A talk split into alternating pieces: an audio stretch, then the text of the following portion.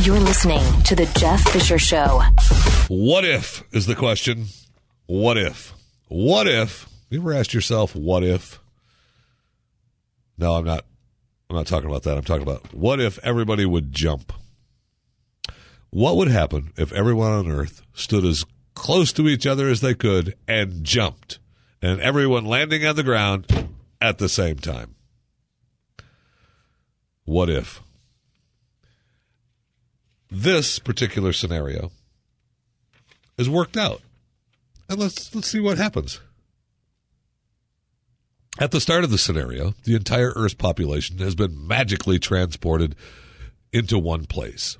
This crowd takes up the area the size of Rhode Island, but there's no reason to use the vague phrase an area the size of Rhode Island. This is our scenario. We can be specific. They're actually in Rhode Island. Okay, so all the people have gone to Rhode Island, right? You with me? At the stroke of noon, everyone jumps. As we discussed else, elsewhere, it doesn't really affect the planet. Uh, Earth outweighs us by a factor of over 10 trillion. On average, we humans can vertically jump maybe half a meter on a good day. Even if the Earth were rigid and responded instantly, it would be pushed down by less than an atom's width. Next, everyone falls back to the ground. Technically, this delivers a lot of energy into the earth, but it's spread out over a large enough area that it doesn't do much more than leave footprints in a lot of gardens. Slight pulse of pressure spreads through North America continental crust, dissipates with little effect. The sound of all those feet hitting the ground creates a loud, drawn out roar which lasts many seconds. Eventually, the air grows quiet. Seconds pass. Everyone looks around. There's a lot of uncomfortable glances. Someone coughs. A cell phone comes out of a pocket. Within seconds, the rest of the world's 5 billion phones follow. All of them, even those compatible with the region's towers, are displaying some version of no single, of no signal. The cell networks have all collapsed under the unprecedented load. Outside Rhode Island, abandoned machinery begins grinding to a halt. The TF Green Airport at Warwick, Rhode Island handles a few thousand passengers a day. Assuming they got things organized, including sending out scouting missions to retrieve fuel, they could run at 500% capacity for years without making a dent in the crowd. In addition, all the all the nearby airports doesn't change the equation much, nor does the region's light rail system. Crowds climb on board container ships in the deep water port of Providence, but stocking sufficient food and water for the long sea voyage proves a challenge.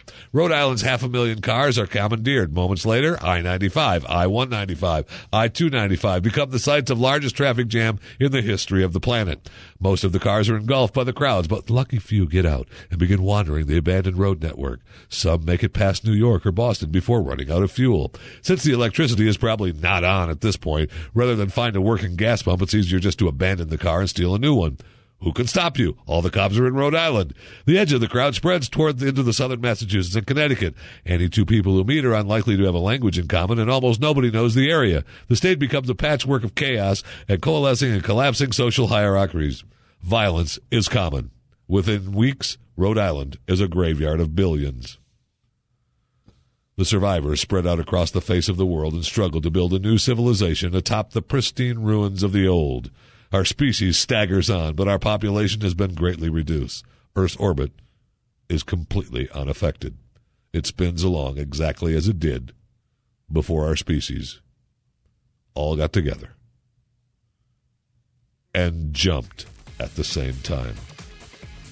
But at least now we know. What if? Everyone got together and jumped at the same time.